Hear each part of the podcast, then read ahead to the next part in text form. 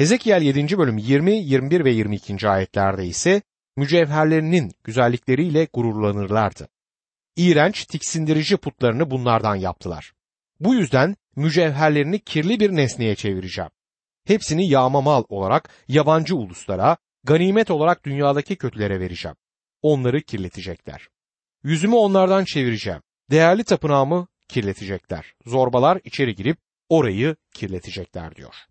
Daha önceki ayetlerde yaptığım gibi Doktor Gabriel'in çevirisini yine bu ayetler için size aktarayım.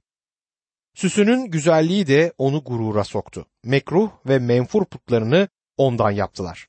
Ve onu yağma etsinler diye yabancıların eline ve çapul etsinler diye dünyanın kötülerinin eline vereceğim. Yüzümü onlardan çevireceğim ve gizli makamımı bozacaklar ve ona hırsızlar girecek ve onu bozacaklar. Bu tanrı yargısının saygıyla çizildiği bir resimdir.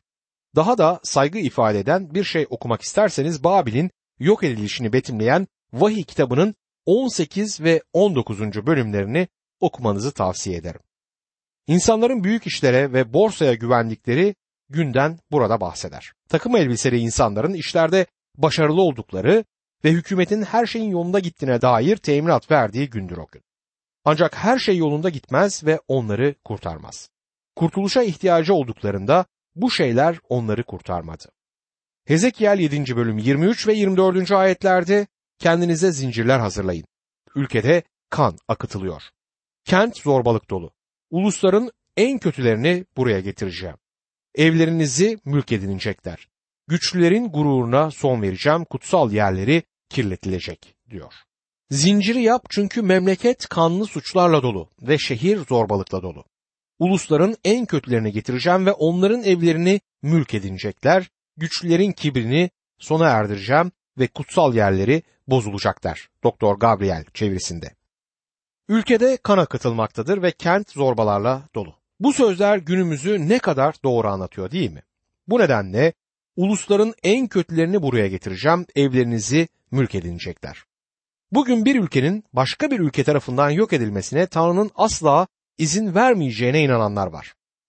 Bu düşünce nereden geliyor? Tanrı putperest bir ulus olan Babil'in kendi halkını yok etmesine izin verdi. Bir süper güç olan Amerika yok olabilir mi? İnsanlar şöyle diyebilir. Hayır bu olmaz. Bu ulusta iyi ve hoş insanlar var. Dünyanın bekçiliğini yapıyorlar. Dostum, Amerika'nın sokaklarında gezmek bile güvenli değil. Orada şiddet var, suç var. Bir ulus yasalara uymadıkça Tanrı onları bereketlemez. Birçok iyi şeyin Amerika'dan çıktığını söyleyebilirsiniz. Ama kötü şeyler de oradan çıkar. Amacım Amerika'yı kötülemek değil ancak şunu göstermek istiyorum. Kim olursanız olun, hangi ulustan olursanız olun. Günah içinde yaşarsanız, Tanrı'nın sevgi ve doğruluk ilkelerinden uzaklaşırsanız o insanın ya da o ulusun üzerine eninde sonunda Tanrı'nın yargısı gelecektir. Gördüğünüz gibi insanlar Hezekiel'in mesajını okumaktan hoşlanmıyorlar. Yuhanna 14. bölümü okumayı pek çok kişi Hezekiel'i okumaya tercih eder.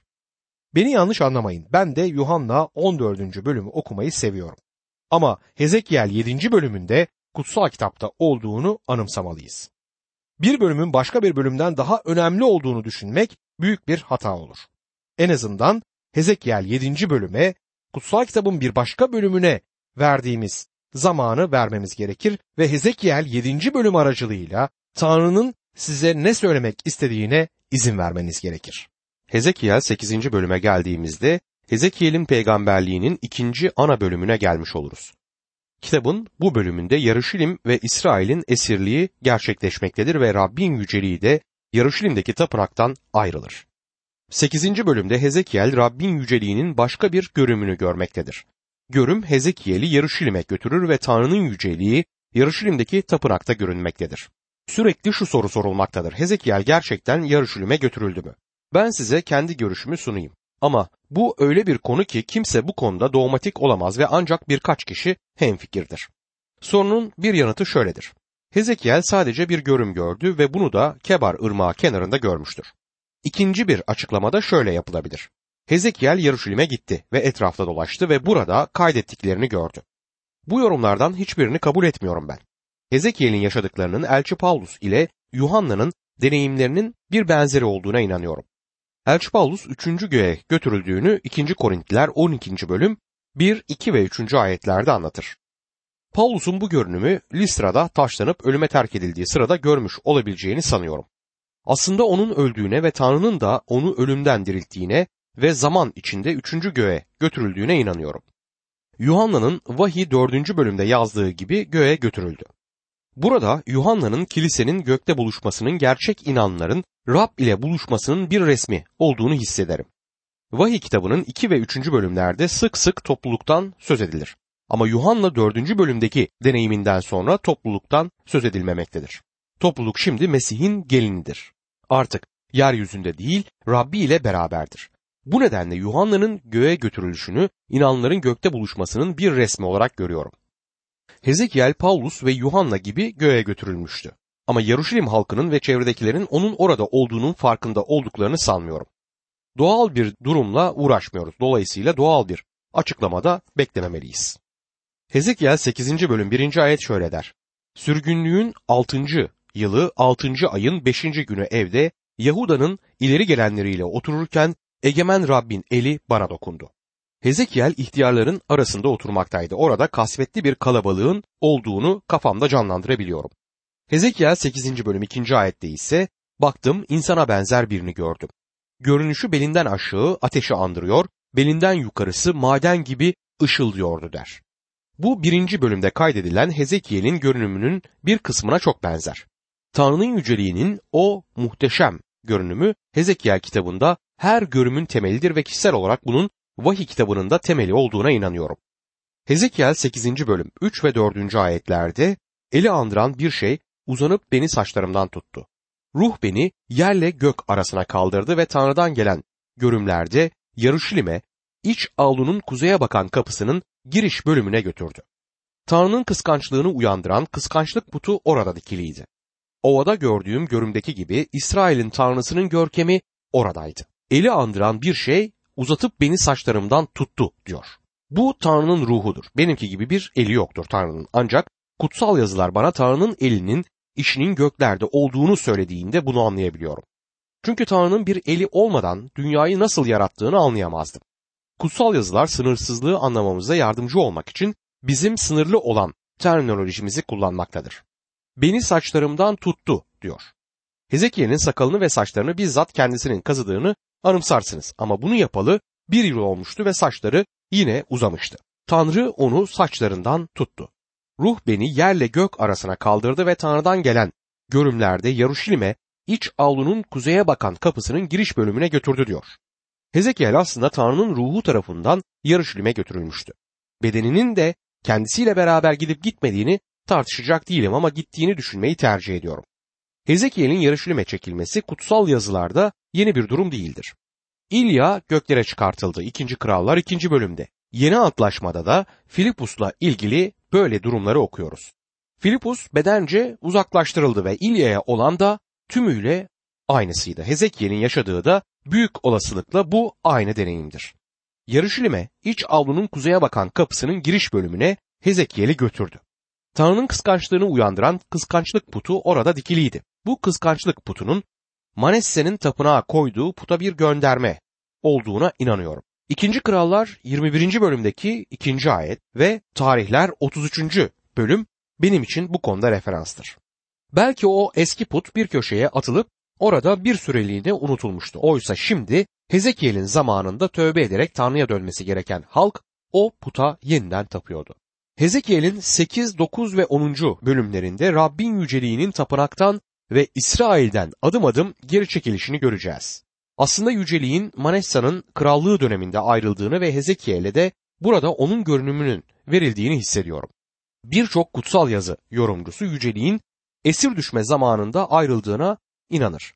Ama ben bunun doğru olduğunu sanmıyorum. Yücelik Manessa'nın kötü krallığı döneminde ayrılmadıysa İsrail tarihinin başka bir döneminin yüceliğin ve Tanrı'nın huzurunun ayrılmasına neden olabileceğini düşünemiyorum. Bu bölümde yüceliğin ayrılışının tam görünümünü görmeyiz. Burada yüceliği ve sonra halkın Tanrı'ya dönmemesinden dolayı yüceliğin tapınaktan ayrılışını ve şehrin üzerinden doğuya gidip orada beklediğini görürüz. 10. bölüme kadar yüceliğin son ayrılışını görmeyeceğiz. Manessa'nın krallığından sonra Rabbin yüceliğinin tapınakta olduğuna dair herhangi bir kanıtın olduğunu sanmıyorum. Bu görüm Tanrı'nın ne kadar merhametli olduğunu göstermek için Hezekiel'e verilmiştir. Ayrılmaktan nefret ediyor ve İsrail halkının kendisine döndüğü takdirde onları kurtarmak için hazır beklediğini ilan etmekteydi. Ama o aynı zamanda evrende kötülüğe izin veremeyen doğru ve adil bir tanrıdır. Kendisiyle çelişkiye düşene izin veremez. Bugün Tanrı bizi doğruluğumuza ve yetkinliğimize göre kurtaramaz. Ona bunları sunacak durumda da değiliz. Doğruluktan daha az olan bir şeyi kabul etmez. Bu nedenle insan için gerekli olan kurtuluşu, kefareti Tanrı'nın kendisi sağlamalıydı. Biz de Rab İsa Mesih'e imanla onun yoluna gelmeliyiz. Bunu yapmazsak Tanrı'ya karşı gelen eski benliğimizde yaşarız ve Tanrı da buna evreninde izin vermez. Bir polis nasıl bir suçluyu evinde saklamazsa Tanrı da bunu yapmayacaktır. Putperestlikle tapınağın kirletilmesi tapınağın yok edilişini zaten açıklamaktadır. Hezekiel 8. bölüm 5. ayette. Sonra bana ey insanoğlu kuzeye bak dedi. Baktım sunak kapısının kuzeye bakan giriş bölümünde duran kıskançlık putunu gördüm der.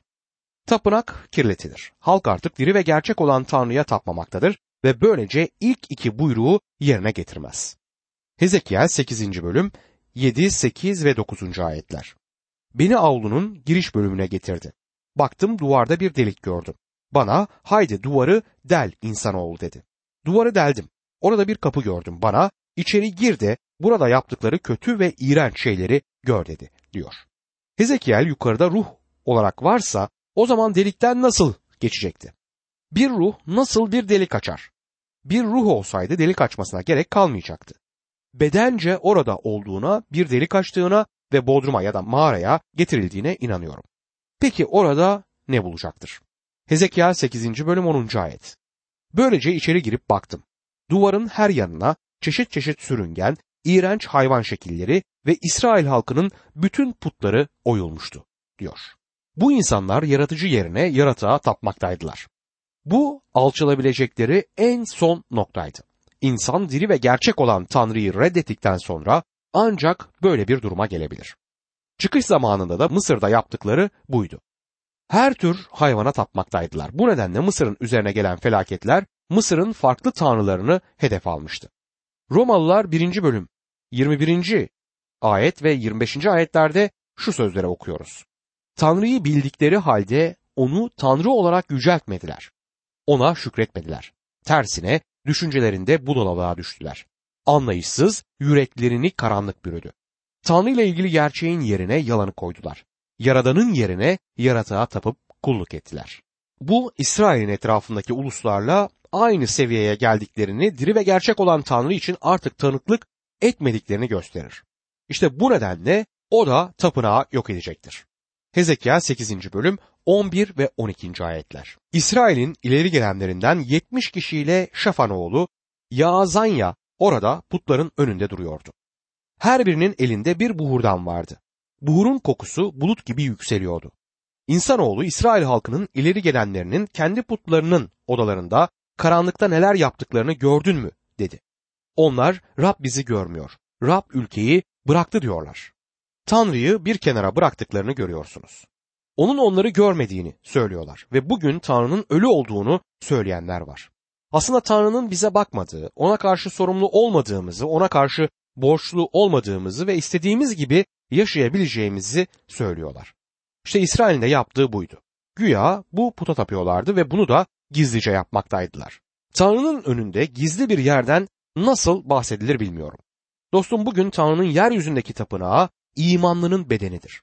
O sizin kafanızda ve yüreğinizde olup bitenlerden hoşnut mu? Hezekiel 8. bölüm 13, 14 ve 15. ayetlerde ise bana yine daha iğrenç şeyler yaptıklarını da göreceksin dedi. Bundan sonra beni Rabbin tapınağının kuzeye bakan kapısının giriş bölümüne götürdü. Orada oturup Tammuz için ağlayan kadınları gördüm. Bana insanoğlu bunu gördün mü? Bundan daha iğrenç şeyler de göreceksin dedi. Tammuz için ağlayan kadınlar orada oturmaktaydılar. Bu çok kötü bir şeydi. Tammuz Babil'in Timuzisi, bahar bitkisi tanrısıydı. Sonbaharda ve kışta ölür ve yazın dirilerek geri dönmek için ölüler diyarına giderdi. Bu tanrıya Finike'de de tapılmaktaydı ve Tammuz'un karşılığı olan Adonis Yunanistan'da yayıldı. Buradaki ağlayan kadınlar bu tanrının ölümünü kutlamaktaydılar. Bu puta tapınmak aslında doğaya tapmaktı ve buna bağlı olarak ahlak dışı törenlerde yaşanmaktaydı. Hezekiel 8. bölüm 16. ayette beni Rabbin tapınağının iç avlusuna götürdü. Tapınağın girişinde Eyvan'la Sunak arasında 25 kadar adam vardı. Sırtlarını Rabbin tapınağına, yüzlerini doğuya dönmüş güneşe tapınıyorlardı, diyor. Güneşe tapmak ise iğrençliklerin en büyüğüydü. Bu tapınakta Eyvan ile Sunak arasında olurdu. Tanrı'nın gözünde bundan daha çok alçalamazlardı. Hezekiel 8. bölüm 17. ayette bana insanoğlu bunları gördün mü dedi. Yahuda halkı burada yaptığı iğrenç şeyler yetmiyormuş gibi ülkeyi zorbalıkla doldurup beni sürekli öfkelendiriyor. Bak dalı nasıl burunlarına uzatıyorlar der. Dalı burunlarına uzatıyorlar. Bu çok çeşitli şekillerde yorumlanabilir. Yahudi yorumcular bunun şok edici, aldatıcı ve haysiyet kırıcı dini törenler olduğunu söyler. Belki de bugün nanik yapan biriyle bu kıyaslanabilir. İşte Tanrı'ya yaptıkları budur. Tanrı şimdi kızgınlığını ifade eder. Hezekiel 8. bölüm 18. ayet. Bundan ötürü onlara öfkeyle davranacak, acımayacağım. Onları esirgemeyeceğim. Yüksek sesle beni çağırsalar bile onları dinlemeyeceğim. İsrail sınırı aştı. Bundan daha fazla ileri gidemezlerdi. Tanrı da şimdi onları yargılayacaktır. Dostum Tanrı sizi seviyor ve ona imanla ve Mesih'e kurtarıcınız olarak güvenerek gelirseniz o sizi kurtaracaktır. Tanrı aynı zamanda yargılar. O kutsal ve doğru olan bir tanrıdır ve bunun için de özür dilemez. Biz de Elçi Pavlus'la beraber Romalılar 9. bölüm 14. ayetteki gibi sorabiliriz. Tanrı adaletsizlik mi ediyor? Kesinlikle hayır. Tanrı yaptığı her şeyde haklıdır. Yargılarsa bunu yapmakta haklıdır. Umuyorum ki bu kuşak Tanrı'nın haklı olduğunu görecek ve gözleri açılacaktır. Tanrı günahı yargılar. 9. bölümde Tanrı'nın yüceliği yarışındaki tapınaktan ayrılmaya hazırdır. Manessa'nın zamanından beri Tanrı'nın yüceliğinin gelip gittiğine inanıyorum. Tanrı merhametlidir. Sinirli bir anında hakkından vazgeçmez. Tanrı sabırlıdır ve hiç kimsenin mahvolmasına gönlü razı değildir. Hezekiel 9. bölüm 2 ve 3. ayetlerdi. Kuzeye bakan yukarı kapı yolundan altı kişinin geldiğini gördüm. Her birinin elinde ölümcül bir silah vardı. Aralarında keten giysili, belinde yazı takımı olan bir adam vardı. İçeriye girip Tunç sunağın yanında durdular. İsrail tanrısının görkemi bulunduğu yerden keruvların üzerinden ayrılıp tapınağın eşiğine gitti. Rab keten giysili, belinde yazı takımı olan adama seslendi, diyor. Yukarı kapının yolundan altı adam geliyordu. Bu altı adam melektir. Başka bir açıklamayı düşünemiyorum. Bu dünyanın yargılanmasında Tanrı melekleri kullanacaktır. İsrail ulusuyla bağlantılıdırlar ve kiliseyle herhangi bir bağlantıları yoktur. Pentekost gününde melekler değil, kutsal ruh geldi ve Rab İsa Mesih inanlılar topluluğunu dünyadan almaya geldiği zaman yanında melekler olmayacaktır. Ancak egemenliği yeryüzüne kurmak için geldiğinde önceden meleklerini gönderecektir. Matta 13. bölüm 41. ayette insanoğlu meleklerini gönderecek, onlar da insanları günaha düşüren her şeyi, kötülük yapan herkesi onun egemenliğinden toplayıp kızgın fırına atacaklar der. Ve daha sonra Matta 16. bölüm 27. ayette İnsanoğlu babasının görkemi içinde melekleriyle gelecek ve herkese yaptığının karşılığını verecektir der. Elçi Paulus 2. Selanikliler mektubunda şu sözlere yer vermektedir. 2. Selanikliler 1. bölüm 6, 7 ve 8. ayetler. Tanrı adil olanı yapacak. Size sıkıntı çektirenlere sıkıntı ile karşılık verecek. Sıkıntı çeken sizleri ise bizimle birlikte rahata kavuşturacaktır. Bütün bunlar Rab İsa alev alev yanan ateş içinde güçlü melekleriyle gökten gelip göründüğü zaman olacak.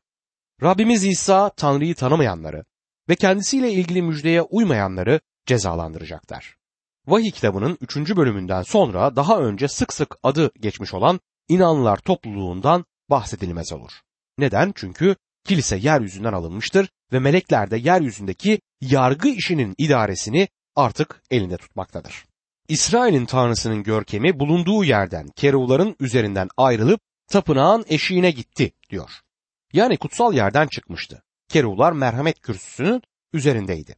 Yüceliğin olduğu yer burasıydı ama şimdi artık yücelik buradan ayrılmıştı. Yücelik Tanrı'nın huzurunun bir belirtisiydi ve şimdi ayrılır. Hezekiel 9. bölüm 4. ayette Yarışilim kentinin içinden geç. Orada yapılan iğrenç şeylerden ötürü dövünüp ağlayanların alınlarına işaret koy dedi diyor. Tanrı bu tür iğrençlikleri isteyen ve onların ardından gidenleri işaretle onları yargılayacağım der. Ama boynuzdan yapılan eski tip mürekkep hokkasında bu bütün mekruh işlerden ötürü inleyip figar eden adamların alınlarına işaret koyulacaktır. Bunlar Tanrı'nın o şehirde kurtaracaklarıdır. Hezekiel 9. bölüm 9. ayette ise İsrail ve Yahuda halkının günahı pek büyük diye karşılık verdi. Ülke kan, kent haksızlık dolu. Onlar Rab ülkeyi bıraktı, Rab görmüyor diyorlar der. İnsanlar sanki Tanrı kör ve yeryüzünü bıraktı der gibiydiler. Bugün de Tanrı'nın ölü olduğunu söyleyenler aynı durumdadır. Tanrı'nın yeryüzünde olup bitenden haberi olmadığını söylemek kolay olabilir. Ama bunu gerçekten düşünmek tuhaftır. Dostum sadece Tanrı'yı görmemiş olmanız ve onunla ilgili herhangi bir kanıtı görmemiş olmanız onun var olmadığına dair bir kanıtı oluşturmaz. Hiç Tokyo'ya gitmedim ama Japonya'da Tokyo isimli bir kentin olduğuna inanıyorum. Orada hiç bulunmadım ve o yokmuş gibi davranabilirim. Ama onun var olduğu gerçeğini bu değiştirmez. Sadece bir insanın Tanrı ile yakın bir ilişkisinin olmaması Tanrı'nın var olmadığı anlamına gelmez. İsrail halkı Tanrı'nın yeryüzünü terk ettiğini söylemeye çalışıyordu. Neden? Çünkü Tanrı'yı terk etmişlerdi. Hezekiel 9. bölüm 10. ayette ise ben de onlara acımayacak, onları esirgemeyeceğim. Yaptıklarını kendi başlarına getireceğim der Tanrı. Yarışilem'in Nebukadnezer'in elinde yok oluşu ve tapınağın yanışı korkunç bir olaydı. Tanrı bunu neden yaptı? O yollarını kendi başlarına getireceğim diyor burada. Her şeyi yöneten dostum Tanrı'dır. Eğer onunla gitmezseniz onun önüne çıkabilirsiniz. Sokakta bana doğru gelen bir aslan görsem onun karşısına çıkmam. Bana doğru gelirse ondan var gücümle kaçardım.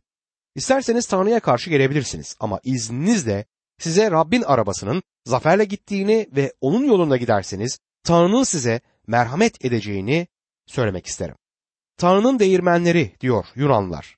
Yavaşça öğütür ama çok ince öğütür. Hezekiel 9. bölüm 11. ayette derken keten giysili belinde yazı takımı olan adam buyruklarını yerine getirdim diye haber verdi der. Yargı için seçilenler olduğu gibi kurtarılacak bir grupta olacaktı. İnsanlar Tanrı'ya döndüğü zaman o merhametlidir. Aslında bizzat bu gerçeğin kendisi onun yargısını çok daha korkunç kılmaktadır.